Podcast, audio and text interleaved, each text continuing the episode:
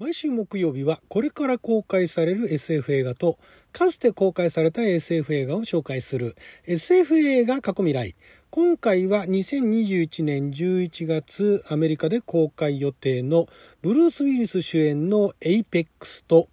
1987年に公開されたアーノルド・シュワルツネッガー主演のバトルランナーを紹介したいと思います。あなたの12分をちょっと拝借こんにちはラジオ神の神ふみかつです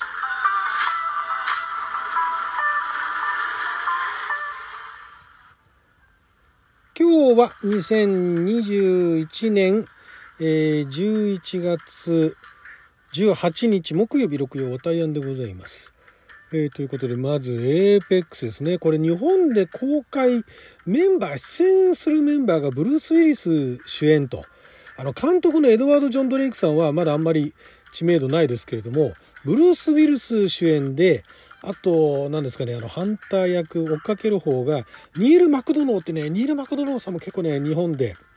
公開されてる映画に出られてるんで、で、内容も内容なんで、公開、まあ、公開、劇場公開まではしなくとも、ビデオオンデマンドで配信されるんじゃないかなという APEX というタイトルですね。えー、同じね、タイトルで、えー、PC だとか、あとあれか、コンソールでね、あの遊べる Apex Legend っていうね、えー、ゲームがありますけども、あれ Apex っていうのはそもそも頂上だとかね、えー、トップみたいな、 top of the top みたいな、そういう意味合いがある、えー、単語でございまして、で、まあ、この映画 Apex は、もともと94年に公開されたサバイビングゲームっていう映画がありまして、サバイビングゲームは現代もサバイビング、サバイビングザゲームですね、現代はね。要放題がサバイビングゲームで、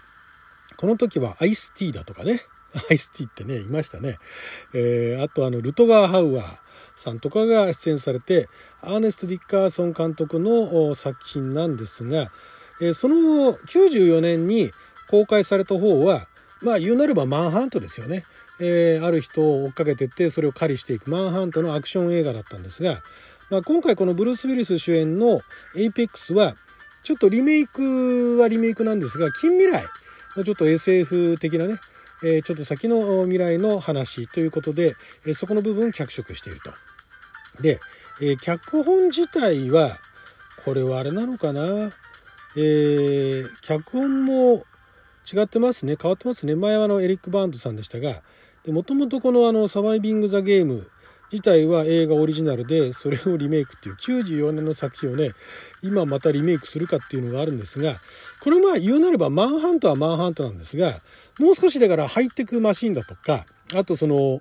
えー、追っかけてる様子がえー、ちょっと近未来のね、ガジェット的なもので監視することができるって。だからなんで近未来にしてんのかはよくわかんないですけど、もとも、ともとのね、元ネタが近未来でも何でもない、まああの、金持ちの道楽みたいなね、そういうお話だったのが、まあ、またちょっとその近未来にしたっていうのはなんか別の意味があるんでしょう。えー、なんか無実の罪でね、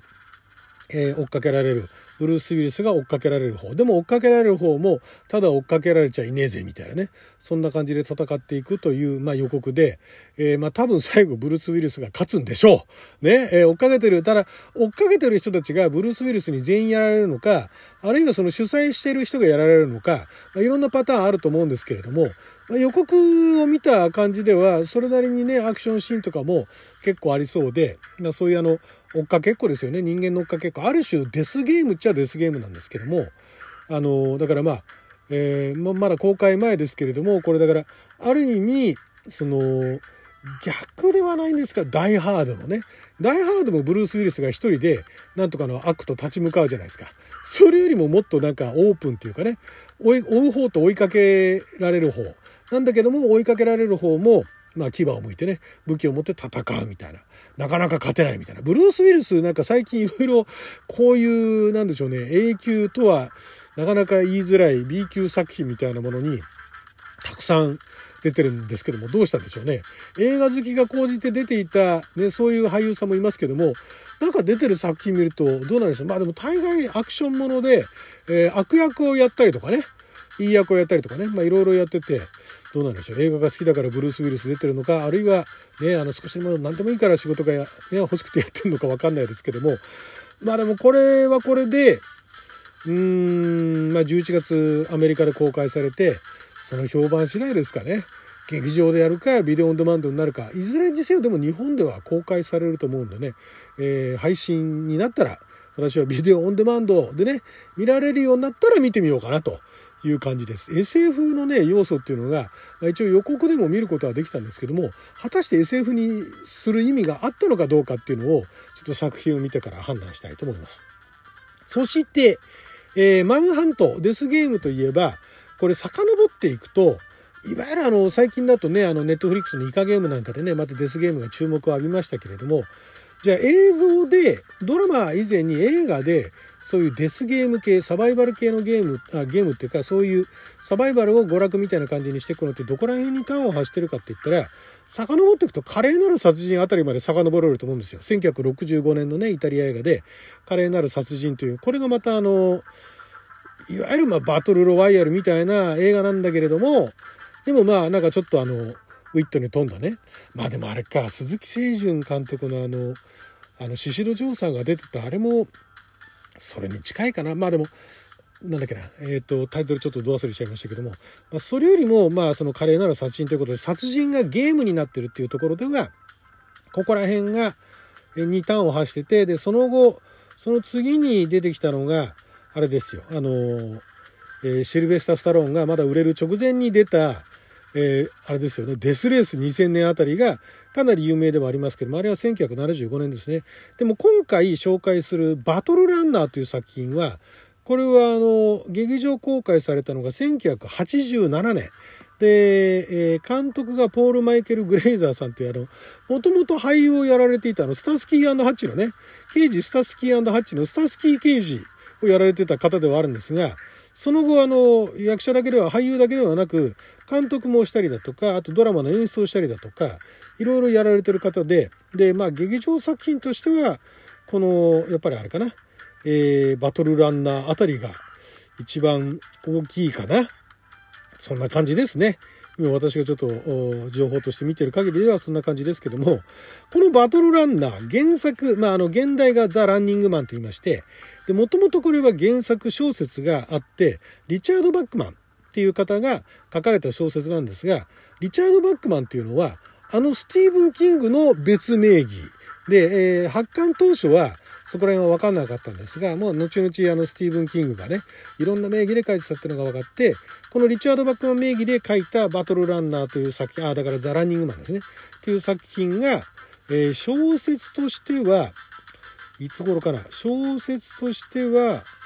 1982年か。だから結構早いですよね。小説で出た3年後には、あ、3年後じゃない、5年後か。5年後にはもう映画化されてると。で、これね、私ね、最初小説読んでたんですね。リチャード・バックマン、まあだからスティーブン・キングの、このね、ザ・ランニングマン、これ、日本で小説も当時バトルランナーで発売されてたから、読んだんですけどね、ほんと救いがなくてめちゃくちゃ救いのない話なんだけれども、まあ、スカッとはしないけれども、なんか面白かったですね。読んでて、へーと思いながら、こういうのも書くんだと。私、ホラー苦手だけども、あの、スティーブン・キングの SF 作品、まあだから、あれもそうですよね。あの、なんだっけ。シャイニングなんかもあれももともと SF 作品なんですよね。小説、SF 小説の、スティーブン・キングの SF 小説はまあまあ結構面白くていいなとは思うんですが、この映画化されたシュワルツネッガー主演のバトルランナー、あの原作をシュワルツネッガーがと思ったら、案の定、もう全然話変わってて、ただ、同じなのが、その、えメディアで、そういう殺人ゲームみたいなね、ものを流すっていうところは同じで、で、そこに、まあ、無実の罪で、えー、その出演者として追われる側で、えー、ババトルランナーでね、えー、シュワルツネッガーが、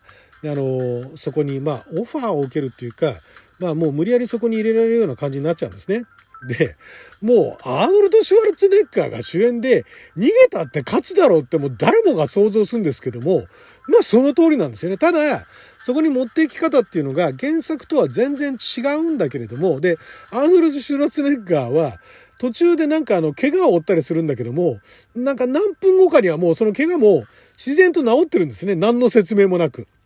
破れた服も元に戻ってるし、すげえな、さすがシュワちゃんだな、みたいな感じで、それはそれで面白くて、で、結構当時あの、一緒にこの映画を見た友達とね、ここに出てくるあの、デーモン・キリアンっていう、その、なんか番組のね、司会者、バラエティ番組、ランニングマンの司会者っていうのがいて、で、その彼が、It's Showtime! ってやるのが、予告でも見られたかな、当時あの、仲間内で流行ったっていうね、何かあると、